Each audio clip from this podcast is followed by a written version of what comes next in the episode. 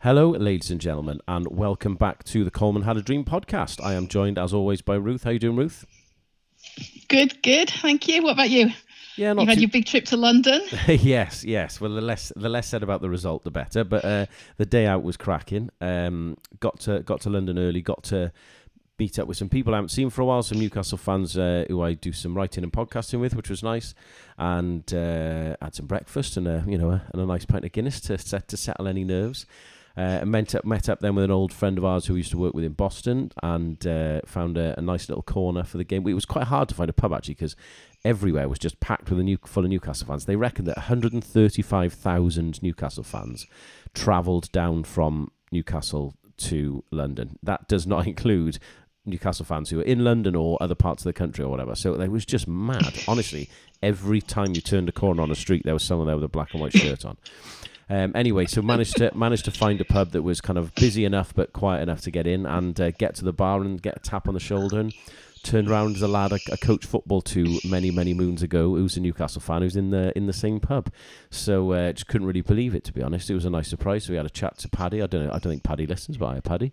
Um, and uh, I've told the story years and years ago, I think, on this pod where um, I had a, co- a team who I coached who never won a game uh, until their very last game, and uh, and Paddy was the captain of that team.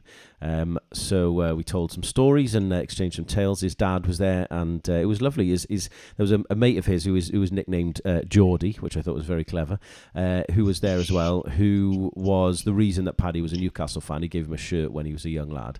Uh, and Geordie was uh, was there at the game at, at the pub as well. Sorry, so I've heard about this bloke a lot, and there he was sat next to us at the match with Paddy and his dad and everything else. It was just in the end just a really we had a cracking afternoon drinking and singing songs, and uh, yes, the result will uh, will talk about another day, but uh, it was a, it was a brilliant it was a brilliant afternoon, and. As as Newcastle fans will always say, you know, imagine imagine what would happen if we won. And uh, the atmosphere around London was amazing. I don't know if people saw pictures of Trafalgar Square the night before. It was just unbelievable. And uh, a group of Newcastle fans stayed behind until four in the morning or something, cleaning up the cans and putting rubbish away. It was just, it was amazing, really. So uh, even though Newcastle didn't win, it was uh, it's still quite a good weekend to be a Newcastle fan, I think. And hopefully, uh, hopefully this is the start of things to come. But we shall we shall see. Um, have you got any news? Because this is obviously not a well, no, I mean, podcast. just, we've we've said we've said often, haven't we? You find you find your joy in your football from a lot more than what's actually happening on the field.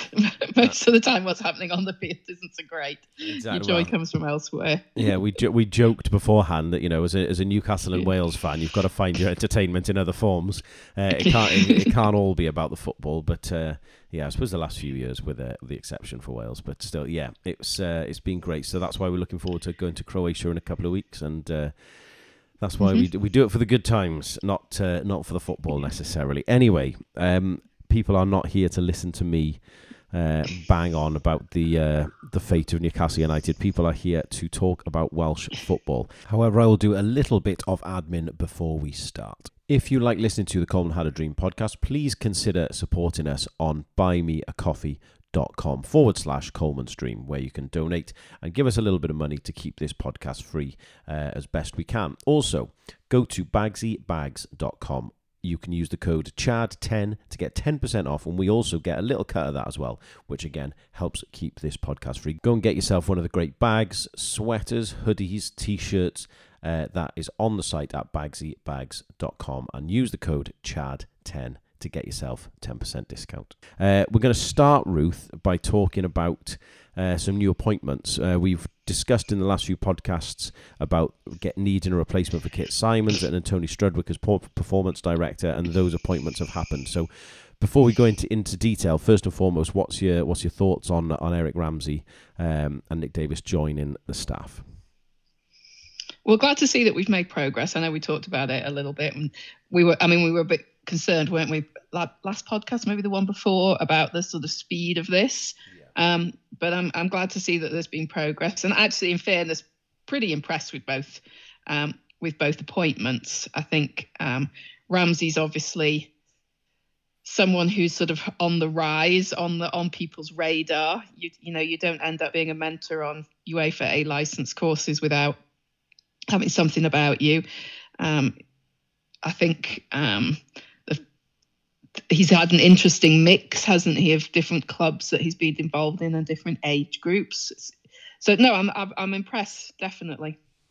Same here. I, I think he's gonna he's gonna fit in well. I think he's the sort of person we want in terms of the he's young. He's he's young. He's enthusiastic. He's he's, he's going to bring some good ideas. I would imagine uh, to the table. He's obviously first team coach at Manchester United, and they're obviously going well. Take away the weekends, lost Liverpool aside, they're, go, they're going very well at the minute. So yeah, I think I think it's a good appointment. I, I think he's also worked in a few other places which I think will be helpful. Like he's worked for the Swans in different roles, 18s, 21s, um, for three and a half years. So he likely knows some of the players that he's got and the players he's likely to be working with in the future. He worked for Chelsea, so he's you know he's got more than more than a bit of experience at a big club. He's he's worked at two big clubs. Um, he can speak three languages, and upsettingly, Ruth, having said that he's worked for all those clubs and he's done all those things, and he can speak three languages, he's thirty-one. Um, which, which which hardly seems. I bet he's really good looking as well. I'm sure he's a, a bastard. Um, yeah. So I, I think. Uh, yeah, I, it, it is quite. It is quite a CV, isn't it? And I like the I like the range of ages that he's worked with. I like the fact that he'll have worked with sort of homegrown youth players all the way through to. I think prima donna's not. It's not a very kind word, but you know those international players that um, need a little pampering, and, and everyone in between. So I think I think he's he's accrued clearly a lot of experience over what must be you know eight or nine years of, of different work uh, different work environments. I suppose to, to look at the flip side of every coin, I, I wonder if if the, the, there's a negative side which could be his his age, having just joked about it there, in the sense that I, you know, we've talked before about Page perhaps needing some experience in the international scene, um, and in terms of setting a side up against different oppositions and implementing a new system and all of these different things. And I, that would be my only kind of question mark. I said negative. I didn't mean to be negative. My only question mark, rather than negativity, would be, you know, has he got the right sort of experience that we need to be, you know, changing our style of play and setting up uh, to our team to, to go and compete on, on the international stage?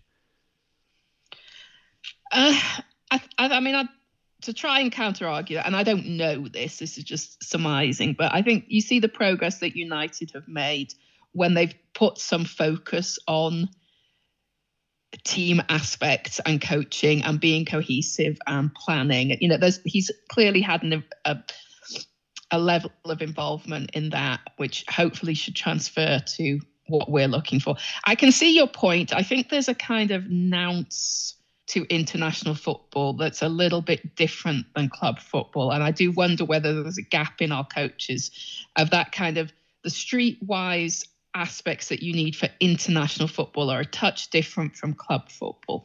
But I think if you go in knowing that and you're aware of that, then you address it, don't you? You don't go in naively. So I would be hopeful that it's actually quite an interesting combination of skills that the three of them will be bringing. I agree. I, I also wondered if this was a, a bit of a nod to the future in a way as well, because you know Rob Page, mm-hmm. Rob Page is not going to be the Wales manager forever, and obviously he got the job because he stepped up from being assistant manager. I would imagine that Eric yeah. Ramsay wants to be a first team manager one day. That's the way he wants to go. I wonder if this is also a bit of a nod to that, in that we're preparing for the future a little bit, giving this guy some experience, so that if we do decide to change direction or Page's contract runs out and we're ready for the next step, rather than kind of conducting an extensive search and all these other things, there's someone there already who knows the system. And I wonder if it's a case of we are kind of employing the plan that we've used with the younger age groups for Wales in terms of the playing staff, doing the same sort of thing with the coaching staff now, where people are plugged into it at a younger age. They're moving through the ranks and moving through the through the age ranges, if you like, so that w- when the time comes, or if the time comes, that the person who can step into the role is the person who's who's already in around it and knows how things work. Well, you can. I mean, there's obvious pluses to that, isn't there? Just some, familiarity and some um, connectivity to what's going on. I, I do think kind of club level management slash coaching is changing, isn't it? You, it's becoming much more of a a team of leaders you know that there are very few people that fall into the into the kind of pinnacle leader the way Fergus, Ferguson was, for example. Um, clubs are having a much more sort of holistic approach. And I do think there's people for whom being a coach and an exceptionally good coach is the route they want to go down. They don't want to be dealing with the media and the PR side of it that uh, that historically a manager has had to deal with and the you know contracts and all of that. I do I do think there's a, a slight sort of schism now, isn't there, between people that have got a sort of director of director of football kind of leaning, a, more of a business leaning, someone who is a more old fashioned manager, and someone who's very clearly a coach. And I, do, I, I think just a, a, sort of wider context of football, I do think it's interesting to see how that's developing and how it's going to change over the next, you know, 10, 15 years as well and develop. And, and perhaps he's, perhaps Ramsay's sort of at the spearhead of the, those very good coaches that are going to have a slightly different role in football going forward than we've seen historically. Yeah, I think that's true. And I also think you, you make a good point there at the start of that, talking about how football is changing now. And football and coaching and management is not just about winning games anymore. People people care about how your team play and, and people want to see a style of mm. play. And, and obviously, Erik Ten Hag has gone into uh, Manchester United and, and tried to put a new style of play in, which is starting to bear fruit a little bit now. And I wonder if, again, Page has seen that in uh, Ramsay in the sense that he's someone who he does, you know, he does need to rebuild how we play. He does need to mm-hmm. identify a style of play for us, and I think perhaps he sees Ramsay having done that at Manchester United, being able to do that a little bit for Wales as well. Yeah, and like I was saying at the start, I don't think you end up as a, a mentor on our a license courses unless you've got something about about you. You know, you you, you look at the quality of our FAW. Um, coaching courses if you've if you've reached mentor status for for a license courses on there then there's you've got to have something about you haven't you Oh yeah, without question. Um, let's move on to uh, the second person, which is Nick Davis, who's joined as head of performance. Um, he's worked at West Ham as a fitness coach, amongst other roles um, in, uh, involving sports science. He's also done that at West Brom, Norwich, Birmingham, Charlton, and Atletico Kolkata uh, which was my uh, favourite one of the lot. Didn't see that coming. Um, but he's got a good and varied CV, I'd say. Um, how, how, do you how do you think this is going to go? Because again, I sp- we, we can we can have educated guesses, I suppose, about Eric Ramsay, mm-hmm. but I suppose to an extent with Nick Davis, we're just we're just hoping that because he works for West Ham in the Premier League and he's got a good CV that he's going to be good, I suppose. Yeah, I mean, I think obviously his his one of his primary roles is to link what the players program is at club level with what it is at international level. And you really you're sort of building on their performance sort of metrics that apply at club level aren't you? And the and looking at it from like nutrition and psychology and as well as obviously the sort of physical and medical side of things. So i think one of his key obviously is that very open dialogue and that very good liaison with clubs and players. So I, I'm, and I'm I'm hopeful that given he's had experience at actually quite an interesting range of clubs, hasn't he, in terms of Premiership and and downwards as well as some international experience, and, and presumably has dealt with a range of players from you know homegrown kids that have come all the way through up through a club and and are very embedded in what the performance parameters are for that club versus a, a player who's coming in you know in their late 20s is very established with what they're doing and has to be integrated into into that club's program. So i think i think that that's a really interesting role actually isn't it in the the way it you're you're kind of putting the icing on the cake of what the clubs are doing day to day in terms of player performance. And really it's as much a sort of liaison role as it is an actual active role. So it would be very interesting to see how that develops when he's got a full-time job at West Ham. I mean, clearly, every clearly, a lot of these head of performance roles at international football are people that have got full-time jobs elsewhere. But I do think it's an interesting one from an outreach point of view. And clearly, that uh, clearly it's a big department. There are people within the department that are more able to be going out to the clubs and visiting players and you know and linking with the under 21s and understanding what their progress is and you know what their next steps are and that doesn't fall just on nick davis that falls on the team so it just yeah, it's another one where it would just be interesting to see how it progresses. No, I totally agree. Um, I think, as you say, the, the variety of clubs is a big help there. I think that that level of experience is helpful, and he's going to have a lot of links in the Premier League and abroad with people who will be able to provide him useful information on our players. So I think from that level, I think that's really interesting and, and worthwhile.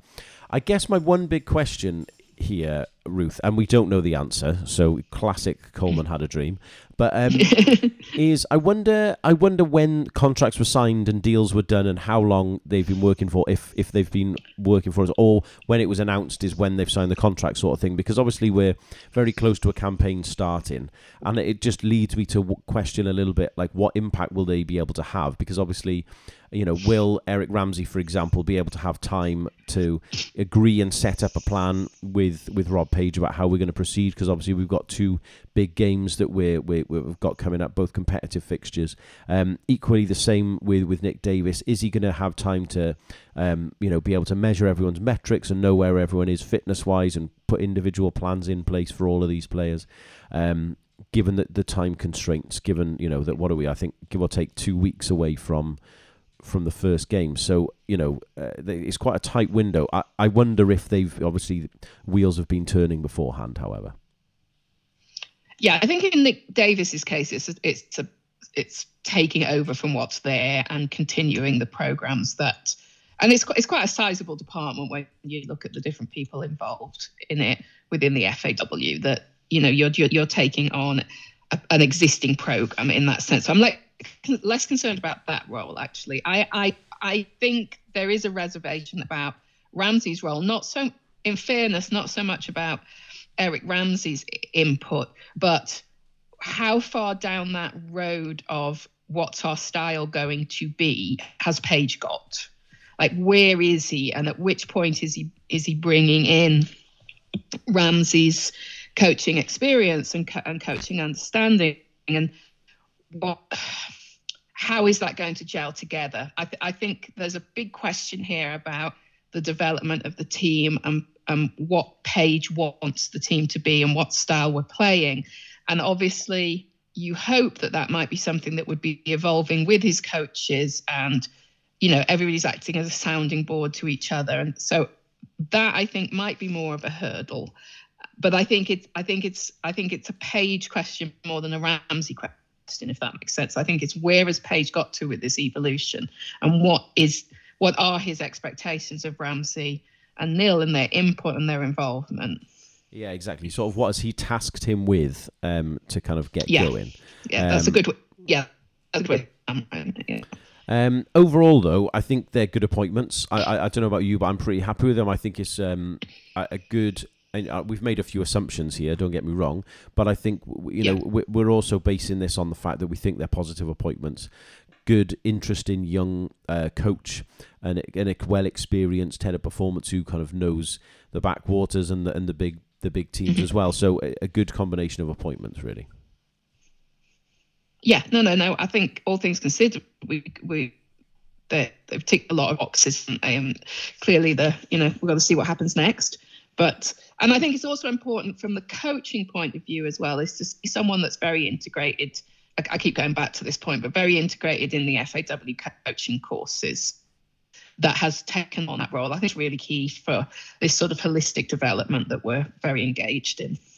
Yeah, I totally agree, and hopefully the, the the two lads will have an impact as we're moving forward now with the with the qualification campaign starting. Um, to have a change of tack to yet another bloody retirement. Um, well, I, it doesn't feel like a change of tack, is it? Because it is yet another retirement. That's true, actually. that that is in fact all we've talked about for what feels like the last last three podcasts.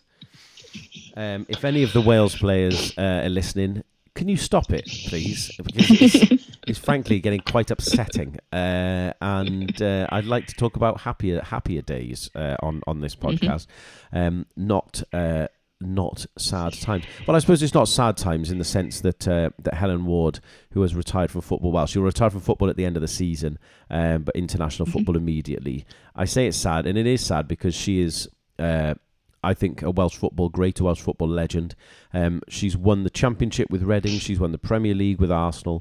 She's played in 105 games for Wales, 105 caps, and scored 44 goals, which is absolutely remarkable. Um, she scored on her debut. She scored six goals in a 15 0 win against Azerbaijan. I, I, I think she is someone who is will maybe fly under the radar a little bit in this current crop of great players because of someone like Fishlock or Harding or Ingle and people who are, who played European football, and all this stuff. But she has been a stalwart of that side, um, a fantastic human being, um, and obviously an incredibly talented footballer, superb finisher, and has come back from a lot of things in her career. Um, she had to pull out of a contract with Yeovil, I think it was, when she was having a second child. Um, you know, injuries, she's never officially been a professional footballer. She's always worked um, alongside mm-hmm. being in real reality a professional footballer, and I and I just think it's remarkable. And uh, before we start talking about her uh, in, in in too much depth, I just wanted your initial reaction uh, uh reaction. Sorry to the to the news. Well, upset. I'm tired of saying thank you. I'm tired of saying deal. um, but obviously, um, you know you, you know it's going to come with all of the players and i think i think helen has perhaps kept going more than I say we could expect. That's not that it's not for us to expect, but you know what I mean. I think I think she has dug deeper than a lot of players to keep being involved with international football, um, and I'm very grateful for that because I I think her path, her kind of um, journey in football is actually really evocative of and very reflective of how women's football has changed over the last 15 maybe 20 years. You know you've gone from someone as you say who's not um, who's not really been in a position to be in inverted commas professional footballer. She's she's kept a normal role. But now she has a full-time role at Watford and is you know embedded and part of their structure and is you know in the football team in that sense, in the you know the big the bigger team, and I think you've gone from someone who really sort of had to be persuaded to join Wales, whose you know whose connection was a grandparent, and yet fell in love with it and has often said it was the best decision she's ever made, and and now you're at a point where if people are talking about Wales's highest goal scorer, you'll get one pundit correcting another when the first one was talking about Gareth Bale and the you know the second is no, actually it's Helen Ward. And I think that's very indicative of the journey that we've had. I think her story is very reflective of the journey that women's football has had in Wales recently. Absolutely. And I and I think to to look at her just on a on a footballing basis, I think is also doing her a little bit of a disservice because, you know, uh, because of what she's done and the the era, if you like, in which she's done it. She's sort of overlapped mm-hmm. two eras when it was professional in the loosest possible sense to the time when now yeah. you know players are genuinely genuinely earning a career from football and she's just kind of probably missed out on that to an extent i'm, sure financially yeah. she she would say the same um, but I, I also think that it's it's often about more than that i think it's about the path paved isn't it and um, mm-hmm. and i think someone who's been able to continue their career whilst working whilst having two kids um, in, yeah. in, in, in, you know, let's be honest, not an easy time and not an easy circumstance. Like she considered retiring completely during COVID. That robbed her of mm-hmm. about a year and a half because of the tiers they allowed to continue training and playing in, in England at the time. I think tier three they stopped playing, and that was just when Watford had been relegated, and you know a very very difficult time. And she considered packing it in, but to keep going and committing time away from her family and kids and everything else, all while she's doing a job and been studying. Um, uh, uh, she's got a, a, degree, like a journalism, a broadcasting and journalism degree. She's also mm-hmm. been teaching some modules um, in, I think it's it's Cardiff Met, um, which is just remarkable, really, that she can do all of these things. And I, and I think that just says so much about her. Um, the last thing I mm-hmm. wanted to say is we've we were fortunate enough to to interview Helen um, a while back, and I, I just I feel like we say this a lot when we speak about some of the the people we've spoken to, but I just can't praise or thank Helen enough. Praise seems a bit patronising, which is not what I mean actually, but like uh, like just demonstrate my gratitude, I suppose, for someone enough because ultimately Helen gave us her time, uh, and you know she was she was at home on her own with the two kids who were making noise in the background while she was waiting for her husband to come back and deal with them. And she managed to keep them occupied and, and talk to us for for a good while about football. She's anytime I've messaged her and asked her for write uh, for our Game of Willard magazine, which we haven't done for a while, she's done it when we've done special blogs and articles and everything else in relation to the World Cup and the Euros predictions for how things are going to do. She responds Mm-hmm. yes every time and, and, and does stuff for us every time. And I and I think it would be so easy for someone like her to be like, I you know, thanks for asking, but I've got this on, I've got that on, I've got the other on. Yeah. Um, but yet she makes time for us, and if she does that for us, it's not like you know we're best friends. I mean, I know we are best friends, but um, I, uh, you know, I, I'm sure she does that for other people and, and gives up time for, for other people as well. And I think whilst it's important to recognise good players and great players like Gareth Bale, like Joe Allen, like Helen Ward, I think very often it's especially on the women's side, you, there's a bit of the side of this that we don't see. Um, and I think Mhm. it's really important when you do get a glimpse into that life and how much effort and and uh, sacrifices are made um, that that that's reflected and shown because I think that's a um, a demonstration of how good a person that is as well as how good a footballer they are. Yeah, I mean, I think we're very we're very fortunate, aren't we, that how open the women's team in particular are with their, you know, sharing their experiences and being part of the growth of the sport. And I think Helen's sort of, I mean, very, um, very at the spearhead of of that. And, and as, as you say, being being a mum and working, being a mum and working, and being a footballer, you know, all of those things that you're jug- you're juggling, and she's been very open about the, the the sort of trials and tribulations and and and hurdles of that. You know, the most the most obvious one was when she was contemplating retirement. excuse me, during the COVID uh, during the COVID lockdown, and I think.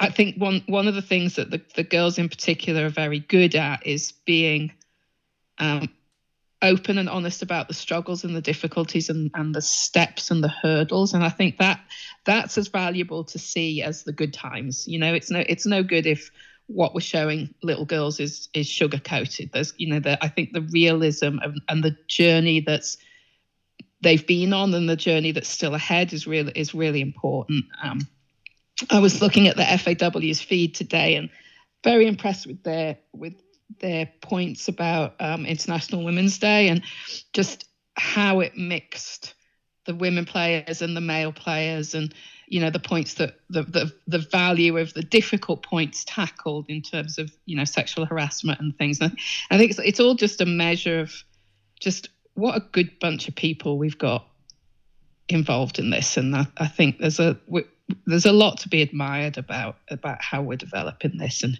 and who we're developing I agree. I, I, it's, I'm glad you mentioned International Women's Day because I wanted to raise that as well. In, in, International Women's Day uh, and, and, and things like this where we have a day or a flag, um, I always find quite kind of tokenistic and it bothers me because I think it's especially in certain organisations it's a it's a box tick of we're doing this for one day.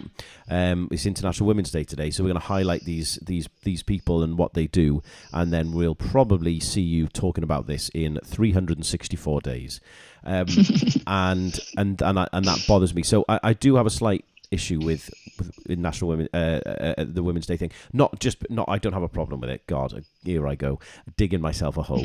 um, I I'm glad I'm glad that it happens. I feel like it is not utilized in the way that it should be. I think is a better way to say that. Um, and I think as a demonstration of that, before we recorded yesterday, I was I was uh, doing some digging and wanted to find out some extra stats about Helen and, and the goals she scored and and you know big records and her honors and the things she's won in her career. And her Wikipedia page was hilariously out of date. Um, Didn't include any of the things that she's won on it. And to go along with that, you know, there were it didn't really track her club career properly. I was just like, well, it's Wikipedia. You know, someone a volunteer type thing has done that, and uh, and you know that's they, someone's made an effort to keep that relatively up to date. But I'm sure there'll be another page or another article or another something, and there wasn't. And the way I found the years and the the trophies that Helen had won after reading a few articles was a German website uh, soccerway.de, um, which had her listed under her maiden name rather than um, her her married name, which I thought was just bizarre. Um, and I it, I just thought it kind of highlights whilst the women's team are doing well, whilst women's football in general is is kind of thriving, the the level in which we have to improve is still vast. And you know, if you put Mhm. in Wales's all-time top goal scorer, you'd get a million articles and stats about Gareth Bale. When in actual fact, Yeah. it's the wrong answer. Um, and do, you- Yeah. do, do you know what I mean? And and I uh, and I think that it's important that whilst we're talking about these things, it is International Women's Day that we also highlight, you know, that we're not there yet. You know, pe- pe- people Mhm. can still do more. I can do more. Everyone can do more. And I think it's important that we keep pushing women's football to the levels where it kind of frankly deserves to be. Um, with all of that said, um, just finally, I think uh, uh, let's uh, let's uh, just close this little section with a with a thank you, I guess, to Helen Ward uh, and and what she's achieved for Wales because I think she's been a great servant for us. yeah, I I, I can't do anything but echo that. It's uh, it's another another thank you to a great player who has inspired and driven and just give, given the rest of us such joy through her joy in being involved with Welsh football. I'm just very grateful. Absolutely, and I think she's someone who continues, who will continue, sorry, to be a part of this journey and this team and this setup and everything else. And I'm and I'm sure that this is uh, not the last we will hear of. I also think this is a good advert, if that's the right word, for our heritage players, the, the, the people who join us through their grandparents or their parents, and how important these people are to, to Welsh football and the, the, the wider diaspora, um, which is a word we don't use enough on this podcast. But um, I, I, I think I think it is important, and I think that it, you know Helen wasn't born in Wales, but she she feels Welsh. She recognises, if you Mhm. like, as being Welsh. And I think when we talk about players who weren't born here but represent us, I think it doesn't take away in any way how much it means to them. And I think you could see from Helen's posts on Instagram uh, and uh, and on Twitter that the more you know, while she was very emotive, especially about her time at Watford, that emotion and the use of the word family a lot was uh, was used in, Mhm. and, and, and a lot in her Welsh um, retirement thing, and I, and I think that's really special. I think that, that says a lot about how how how right a lot of the things are at the FA in the FAW at the moment. Yeah, I mean, I think we'll, we'll we've got a different diaspora discussion coming up, haven't we? But I think as as a member of the diaspora, I think it's very important that we are welcoming of anyone who feels that they are Welsh or have a Welsh connection. I don't think it matters if you are ticking box X, Y, and Z in terms of some sort of weird criteria. I think the important thing is how you feel and how you identify, and that is clearly how Helen feels and how she views her wider family as being the Welsh football community. Absolutely. Um, I'm I'm going to tell this story, Ruth, and if, if you think I haven't, if you don't think I should, when I've when I finished, you can tell me to delete. you can tell me to delete it, and I will. Um, but my the final thing I wanted to say is, uh, last year I think it was, or two years ago now, I was trying to run 2,021 miles in 2021. And uh, and Ruth reached out to the FAW uh, and someone within the FAW and, and, and some of the other players, Helen Ward included, to see if we could if she could get me something as a as a well done to try and keep me going, like just a little message or a note or something, um, which was very kind of you, Ruth. Um, and Helen replied, and um, eventually, thanks to, to someone at the FAW and, and Ruth and, and obviously Helen herself, um, I got a signed shirt from the whole women's team, which which Helen had sorted and organised, and I'm eternally grateful for that. That is on pride of place on the wall in my bar uh, in the house where we where I do my recordings, and um, and I'm very grateful to her for that. But again, I just think that is a huge sign of the the type of person she is. So I wanted to thank her again for that, but also. Um, say thank you for all the contributions, Helen, that you've given to Welsh football. You've made a lot of people very, very happy, and uh, and uh, thank you for everything you've done for us. Okay, let's move on because I'm, I'm getting sniffly here. I've had, I've had Uh, enough of these bye byes. Excellent news. Um, it, you you can tell me afterwards if you think I should uh, should delete that or not, Ruth. Um, okay. No, that's all right. That's You- all right. Okay, It's just okay. checking. I don't want to misrepresent anything or get anyone in trouble uh, if, if that was the case. anyway, let's uh, let's move on to um, some upcoming games. Whilst Wales haven't had their squad announced yet. Uh, the Croatians have. Um, Luka Modric uh, has been picked again. I had mistakenly tweeted that he had be he had retired, and I was surprised to see him in the squad. Turns out, having done some research in top quality Coleman had a dream fashion, he uh, he hadn't in fact uh, announced his retirement. I had just misunderstood. So uh, it was almost no surprise, in fact, that, that Luka Modric was called up to that squad. But yeah, uh, he's the kind of the name that stands out, I guess, Ruth. But still a very very strong squad. Yeah, I mean, I, I, I confess I haven't looked at it much as yet, but I think um, I think the fact that they they've just got something about them, haven't they? Such a such a small country, and you look at how successful they've been recently. Yes, a lot of that has hung on a couple of key players, but they have leveraged every little um, every little advantage that they can. They they're very canny, and I think they uh, a difficult hurdle for us. Oh, massively so. And I think, you know, looking at some of the names in that squad, especially the attacking names, Modric, Kovacic, mm-hmm. um, Pasalicic, I can't, I can never say his name properly. Vlasic, Perisic, Kramaric, Petkovic, uh, you know, some really, really talented players, and I think they're going to be a real, real test for us. I would say that there's an element that perhaps they are aging a little bit and they are starting their own transition phase, but whilst they still have obviously Modric as a. As but a, we've been saying we've been saying that for a couple of qualifying cycles, Dave, and it doesn't seem to actually have hit them. You know. But I know, but if we keep saying it, we're going to be right eventually, aren't we? Isn't you that? mean they're eventually going to be sixty-year-olds? yeah, exactly. At one point, at, at, one point in the five or I don't know how in a six years of recording this podcast, I will be accurate by chance. um, so this is the this is the hill I am willing to die on. Uh, that they are in transition. Um, yeah, obviously they've got us at home, and then they are away to Turkey uh, three days later, I think. Um, so yeah, mm-hmm. interesting that they've announced it early. Obviously, I think we're announcing ours. Uh, again, this is going to be factually incorrect information. Tuesday or Wednesday next week, I think. Um, but obviously, we've waited. We're waiting for another weekend's worth of games uh, to happen before we do that. Yeah uh, plus obviously the international football this week. Um, yeah, uh, obviously we're a little while away, as I say. We've got the weekend ahead before we announce our squad, but as a nice little segue back into our final part of our conversation, are there are there three? Can you give me three names that you want to see in our squad? Um, you know, apart from the obvious ones. So we're talking about like wild card inclusions. I guess so. Yeah, I, I would say so. Okay, well, I mean, we're going to end up talking about Merlin, so let's let's just shelve that for a minute. Um, I, I mean, in terms of strikers, I I still my argument would still be that I don't think there's evidence that we support a plan that involves out and out strikers. We've kind of danced around Kiefer Moore. We have um, included him in starting 11, not included. I don't think there's a commitment there from us. However, if the plan going forward is we are going to play with a more obvious strike force, then I would like to see the likes of Nathan Broadhead, Liam Cullen, even Aaron Collins from Bristol Rovers, who's having a hell of a season when you look at his stats. Yeah. Um, 15 goals in 34 games plus 11 assists.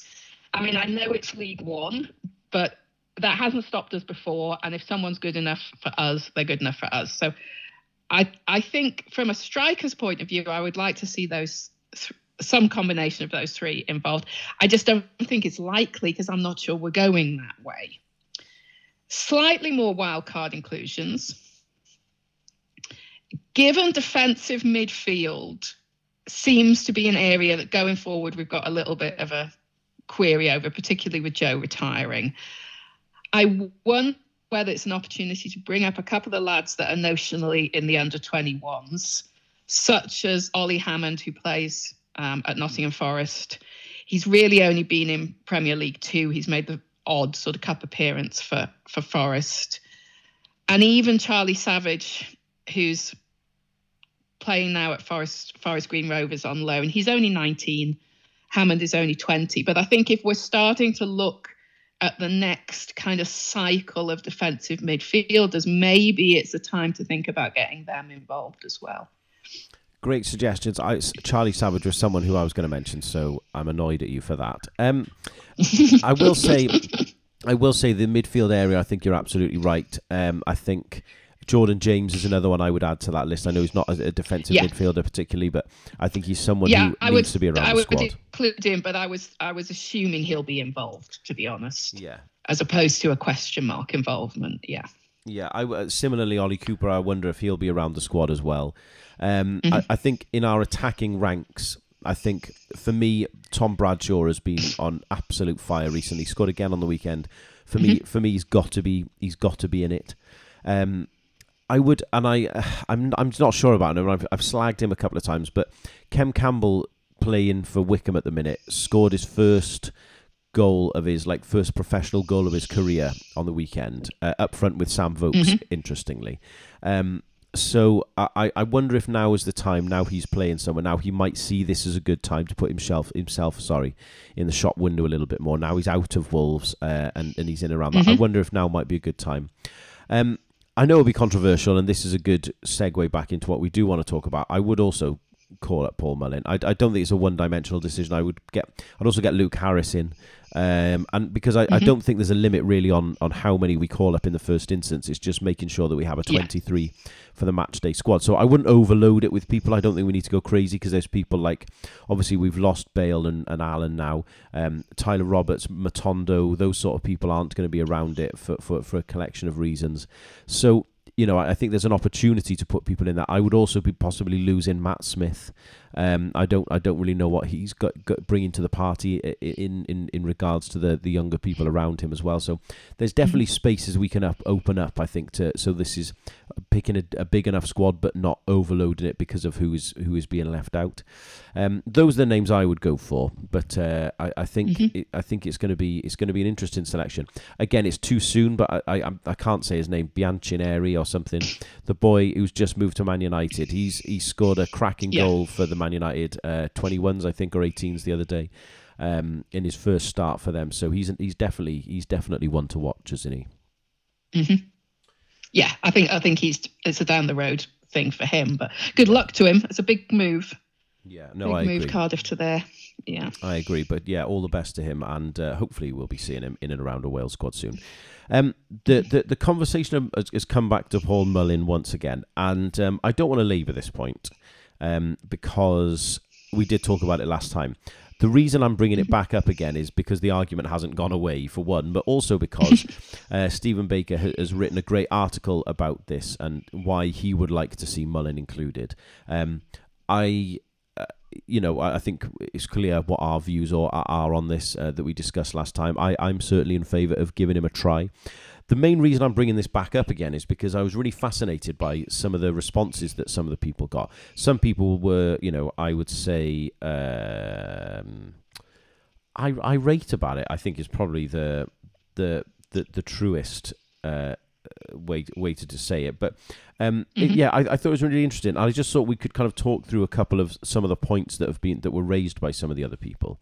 Um, one of them was that would So these these are people these are people responding to Stephen's piece that was on our website. Yeah. yes, sorry, I didn't make that particularly clear. My apologies. Yeah. Okay. Um, yeah. No, no. Just so yeah. Yeah, uh, so uh, the one of the one of the first ones that came out uh, was that he would be taking the, the place of another young Welsh person. What sort of message does that send out? That was something that Chris Jenkins um, said. Um, uh, what do you think about that? Do you think that's a fair comment, or is it not quite as black and white as that? Because I, I personally, I don't agree with that. Um, I think it de- somewhat depends on exactly the point that Chris was trying to make there. I'm I underst- I would rather see young players bedded in at this point. Um, but this that all hinges on my argument that I don't think we're committed to a striker. So I would rather be using the spaces to embed young players. If we're actually going down the route of a striker, I can see merit in Mullin being but Mullin being involved.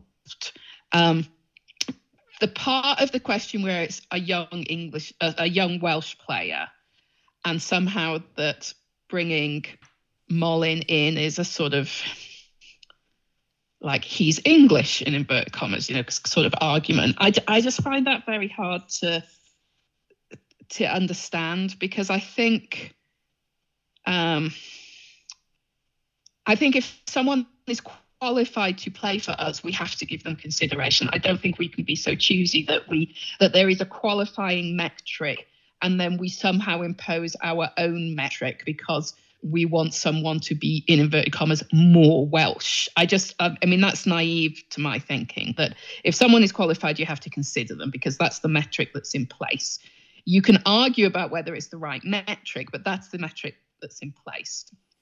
I, I think the I think these arguments about you know someone who's who a single Welsh grandparent, therefore you know shouldn't shouldn't be considered, then I, I just doesn't make sense to me because that's not what we're working to. Like if you want to impose some sort of they've got to be born in Wales criteria, then we don't have Ethan Ampadu playing for us. Do you know what I mean? I think there's there's I just find it a strange argument when those are the rules. So let's we've got to we've got to leverage the rules to our benefit. I think that's it for me. Is that I, I we're, we're trying to make this into a binary decision. If you're in one camp, you can't be mm. in the other camp. That's my problem with it. I, I don't see why we can't pull up, call up a young Welsh player and Paul Mullin. Like it's not one or the other. Yeah. That's my thing. Chris's argument, to be fair to him and give him credit, um, again, not that I particularly agree necessarily, but to give the counter that his his kind of follow up mm-hmm. was, mm-hmm. if we're going to get in these heritage players, then they should be some people who are a, a, huge improvement fundamentally, or at least an improvement on what we have. And I guess that is where the difficulty of the argument comes in, because who's to say whether he is um, an, an improvement on on on what we have? Because the follow up question from mm-hmm. other people uh, Iwan Rowlands, for example, said he could easily step up. uh, the article said it could he could easily step up to the championship. Um, Iwan's argument was he's barely scored a League One goal. Um, you know, if we're picking a younger player, could we be picking a younger, more technical player? Equally, Aled Williams said, I don't believe he'd step into championship sides at all. He's had one unsuccessful season at League One level with trans, uh, with mm-hmm. Tranmere. None of that suggests he's top end championship striker. I think the the level he's playing at argument, I also find a bit difficult because he's very clearly, even if you don't think he's a championship player, he's very clearly a better standard than than the league he's playing at. I don't think anyone can argue that. I think whether he can ch- step into a championship side, I think that's where the argument comes. I personally think the way he's playing at the minute, he can.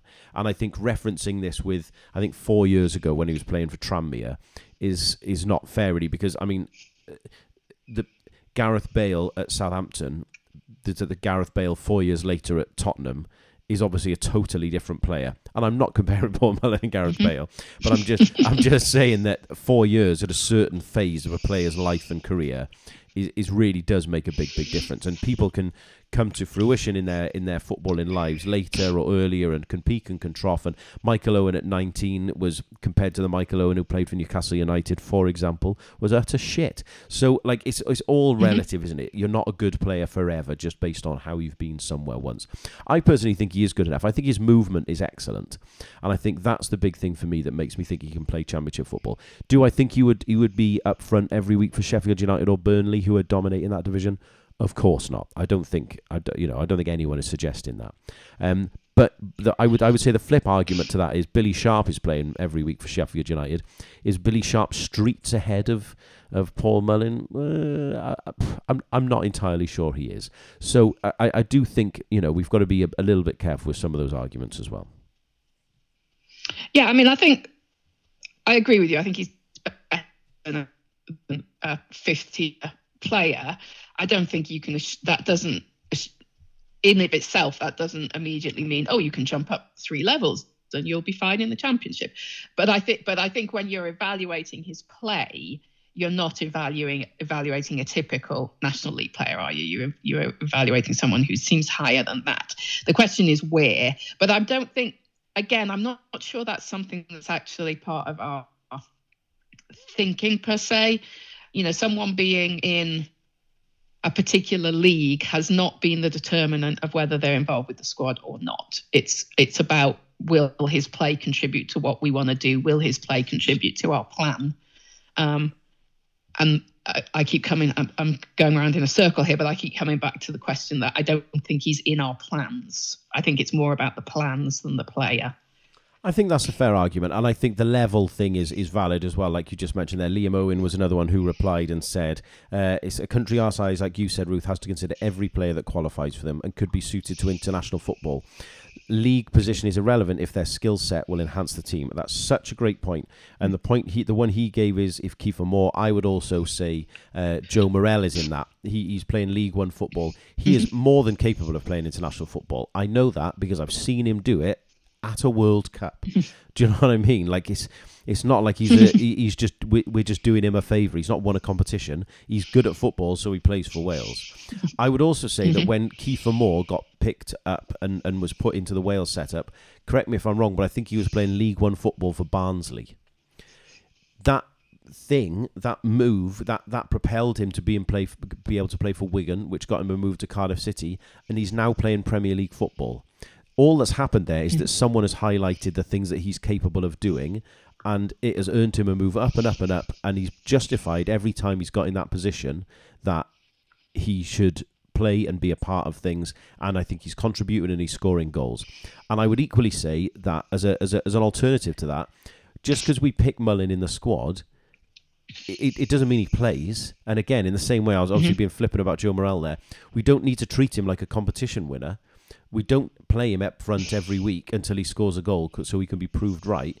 We bring him in, and as we did with Kiefer Moore, I'll be honest, I didn't think the Kiefer Moore thing would work. Now he's probably the first name on the team sheet at the minute. You know, eh, you know, as always, I was wrong. So you know, I, I, I think in this instance it's worth having that look for the same reason because if he's rubbish and he's not suited to the level, we'll know, and this conversation goes away. I think equally, we're not in a position where we can be turning down players who are scoring a comedy amount of goals. And I say that because mm-hmm. I, I, was looking through. I wanted to find fuel for my argument. Um, I, I want I wanted to look through and look at in the last, let's say, fifteen years, how many strikers or how many players, in fact, for Wales have scored. I would say a healthy amount of goals for for Wales. Let's take Gareth Bale as red. Um, if moving back down towards that, Craig Bellamy scored 19 goals for Wales um, in a what am I looking at here? 13 year career. This that's good. Ernie up until 2011 scored 16 goals. Then we're looking at Hartson, who was played up to 2004, scored 14 goals. Ryan Giggs has scored less goals for Wales than John Hartson. Sam Vokes has got 11. None of these numbers here, mm. regardless of the names, Kiefer Moore, 9. Um, no one on this list is is breaking any goal scoring records here in terms of what they're contributing numbers wise. Interestingly, I've just seen that Mark Pembridge has scored the same amount of goals as Simon Davies, which upsets me, but that's by the by. my, my, my, my point being is that we are not blessed nor have we ever really been with prolific goal scorers. We've got one, mm-hmm. two, three, four. We've got five players, six players, sorry, who scored 20 or more goals. And that's mad. So we can't be in a position where we're turning down someone who's scoring that many goals. We just can't. And and I, and I think that if you look back over these years, then we we need to give these players opportunity because some people have done really well for us. Some of them have been rubbish. Fred Eastwood was the example I gave the other day. He was scoring goals in the championship when he was called up for Wales. He was useless, and I don't know whether that was because he was a knobhead or because he was terrible at football and international football didn't suit him and it was a bad time. Blah blah blah. I don't know, but he was useless. So the experiment failed. So we binned him off. I would say the same sort of uh, logic applies here. We are in a tricky position in, in terms of an out and out striker. I think we need someone who can be a fox in the box type to get us goals. And as again, it's not a binary decision. Mullin does not mean that Bradshaw doesn't get picked, or Collins, or whoever else you want to bring to the argument. So uh, for me, I, I just don't think we're in a position, just based on numbers alone, in, in terms of who we can kind of turn down uh, from that. The one more I'm going to ask you, Ruth, and I can't find the person who uh, sent us the message. I'm going to keep trying whilst uh, I ask you the question, um, mm-hmm. which was if he wasn't playing for Wrexham, would we even know about it? If he was playing up front for Wealdstone, um, would would anyone kind of care and ask the question? And I, to be fair, I do think that is a valid point. I do think it's a valid point because there's such a hoopla around Wrexham at the minute that are are we more aware of what he's doing because it's Wrexham and the publicity they they're gaining. Um, but if he was playing for Notts County, uh, equally at the top of that league and knocking in these number of goals, and we knew he was Wales qualified, I'd like to think we would still be having a discussion. I think it is different when it's framed in being a, a sort of a Wrexham player with every, all the attention that's on the team at the minute. I do just putting on my kind of Wrexham North Walian gog hat for a minute. I think the the question of well, let's call him up and have a look at him. And it doesn't matter if he just sits in the squad and he doesn't even make the 23 and blah, blah, blah. As a as someone who is desperate for Wrexham to get that top place, I do think I feel a little bit um, torn actually about pulling him away from Wrexham and asking him to miss Wrexham games to sit on the bench for Wales potentially. And I and I know this is somewhat I'm having sort of I'm having trouble with this seesaw of emotions, but as it happens, Wrexham don't have midweek games, the, the two weeks that are affected by the international window. They are just playing on the sat- Saturday, the 25th, which is the same day as we were playing Wales playing Croatia. And they're playing York at home, and York at 17th in the table, somewhere around there at the minute. And so it might be that Wrexham think, actually, we can I would hope we at home against 17th place team we can live without Paul for a game. But I do think it's an interesting um, an interesting question asking a team that are pushing for one automatic promotion place to give up their key striker for him probably not to be involved in the international games. I think so. I, I, I would say that's a difficult one. I, I, I would I, I, get I get the point, and you're right. They only missed one game, and mm-hmm. uh, blah blah blah. I, I, for me, I I want all the Welsh teams to do well, and people don't believe me when I say that, but I genuinely do. Um, and I want Wrexham to get promoted, but also mm-hmm. this is bigger than that. I, I think, and your your point is valid. Um, but for me, I'm a well, I'm a Wales fan ahead of you know any of the Welsh teams. So, I, for me, I, I I don't think that argument's particularly relevant because he's we either want him to play for Wales or he doesn't. And if it becomes a little bit of an inconvenience, then regardless of the reasons, I'm in the Paul Dummett camp in that case, whereby you know, all right, mate, it is what it is. You're not asked. That's fine enough. And I know it's not as black and white as that, but that's that was. No, I don't think it would be. I don't think it would be about him being bothered. I think it's about is it the right question to ask of Wrexham when you know you're probably just taking him to look at it, look at him in training? Do you know what I mean? Yeah. Is it the right thing for the for the for the Welsh camp to be asking of the Wrexham camp? And I do think that's an it's an interesting, just sort of PS to this particular discussion is what it means for Wrexham. No, I think you're right, and I, like I say, I do take the argument. I, but I also just think this is bigger than that for me, and and I would say that the possibility of uh, what it means for Wrexham in one game is, you know, is not particularly huge. And I would also say take the argument that the further publicity it would get Wrexham and the and the people involved in that, I think, would be worth its weight in gold regardless. So uh, for me, I, I, don't take that argument. I do think the Wealdstone argument is a little bit unfair, but also valid. I've just found that it's from Rob Hill, so I don't know if you listen, Rob, but thank you for that. I, I do think it's a good point and an interesting question. I think for me, this comes down to do we think the boy is good enough to do something for Wales? And for me, I think he is, and I think as a consequence, he's worth looking at. You're right, Ruth. He probably won't make the 23. From a Wrexham perspective, that's probably not a good thing. But I would also say that you know that what he can gain experience wise from being around players of, of the caliber of Aaron Ramsey and all that other stuff will improve him. So you could even make the argument that going back to Wrexham, he could longer term become a better player from playing around these other uh, other people as well. So I do think there is a relative upside uh, f- to that for Wrexham. Although, as I say, I, I don't think that's the point in this instance. But overall, I think for me, just to conclude, I think it's worth having a look at him. I think it's worth assessing him. There's no shame in that. There's no nothing wrong with having a look at him and deciding, look, sorry, mate, appreciate it. Uh, but but it's a no. Equally, uh, you know, to, to consider the Wrexham argument, could we do it later in the season? Um, you know, would that not be more of a, a bad time for Wrexham? Uh, also, Mm-hmm. possibly as well. So there's lots of ifs and buts to go along with that. So it, it is not, as I say, it's not a binary decision. But just just as to conclude this with you, Ruth, um, would you be calling him up or not? I've I've got a dilemma with this because we've we've slipped to 28th in the rankings. We've got to do something before that becomes an even slipperier slope. Um, I just I have my doubts about the plan. I want to see the plan. I want to know where we're heading. And then and then whether Mullin or any striker is involved will kind of become self-evident from the plan. Um, so and I know I've made this point before, but I keep coming back to that. I don't think he'll be involved because I don't think it's where we're heading.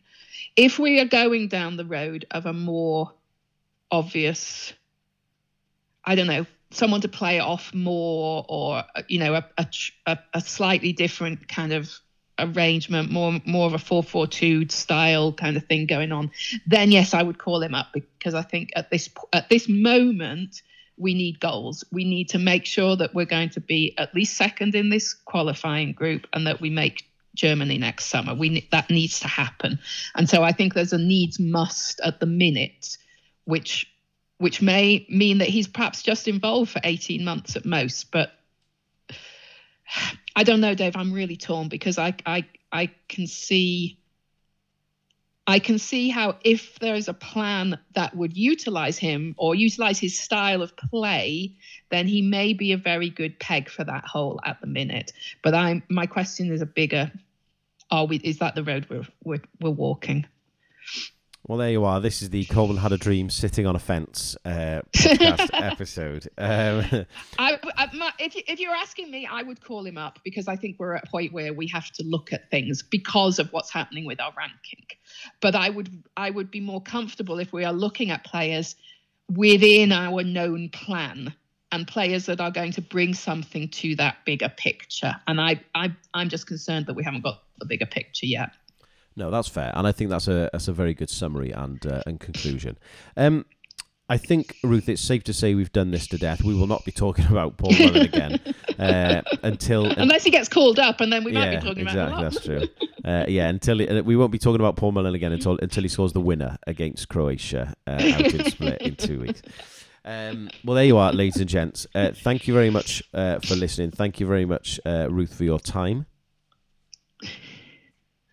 No, it was good. Good to catch up, and uh, it's it's starting to feel very real again now, isn't it? Those games are just just a couple of weeks away. The squad Yeah, will be out next week. It's all we're all back looking at uh, looking at international football properly again. It's great. Absolutely cannot wait. And we've obviously got uh, we'll have some build up for you once the squad comes out and like previews of the matches. Um, we're going to be obviously looking ahead to that Croatia game and the home game against Latvia as well. Ladies and gentlemen, thank you very much for listening. Thank you very much for your time, and we will be back with you very very soon. Goodbye. Bye bye.